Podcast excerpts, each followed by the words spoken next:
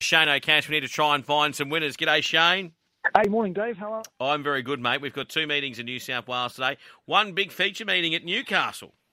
Yeah, look, it's a ripper meeting there, and a pretty good race for Newcastle Newmarket. Always has been. Um, I like one of the bit odds in the race, a horse called Character, one of the Godolphin horses. Um, look, he obviously is a horse that's going to get over a bit more ground, but I think it's a nice starting point for him, like 1300 locks trip. You know, it's not too far, not too short.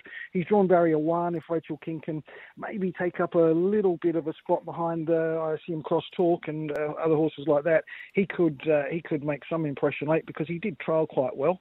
Um, but look, my best up there, Dave, is uh, race four, number six. It's a good price. So It's called Invincible Legend. He's about $19. He's uh, one of Les Bridge's for Bon Ho, of course, the Classique Legend team. Um, look, he's only had the two starts. He ran 11th of 16 at Rose Hill in one of those midweekers. Uh, that was a pretty strong race. Uh, Satin Star won it. And then he went to Warwick Farm and wasn't beaten all that far. It was only three lengths uh, in a graduation behind Daytona and the Sweaty Boom. So they're quite handy horses. Um, he's had the two trials this time in to get him ready, and they haven't been too bad at all. He's been finishing off quite well. So, look, I, I would have thought $19 is, is over for, uh, for a horse like him. Uh, the other horse there, David's very interesting from a a championships point of view, maybe, is uh, race one, number nine. It's called Frankie's Me Dad. Now, obviously, she's a Frankel uh, with Dean Watts and, and the crew. Uh, she went to the Beaumont track and ran in a 2100 metre race because she was just itching to get out to a trip. And, you know, she settled a long way back, got a great ride by Blake Spriggs. He took off at the turn and she put him away. Look, didn't win by a length and a half, not a whole big margin for, for an even money shot, but she had a bit of a look around late. I think the confidence that she'll take out of that and the experience is very good. Now, I mentioned the championship. She's actually entered for the Oaks, like a lot of the fillies would be, of course. But you know, with her breeding and the, the way that she's sort of on an upward trajectory, you never know. She um, she could get there. All right. What about Dubbo, mate? Yeah, now look, Dubbo's interesting, day for one reason. I think uh, uh, above all, it's uh, the, the, presence of a horse that is pretty handy. Uh, race seven, number five. It's called Melody Again. Uh, it's trained by Scott Singleton at Scone. Now, uh, she's a Your Song three-year-old. Fed income. Her win at Scone on debut was one of the best wins I've ever seen at that track. It was absolutely out of this world. She was a bit of a drifter that day. She opened up a dollar seventy-five, but that just showed how good her trial was. Started even money, absolutely bolted in, um, and then he. Scott put her away just for a little bit.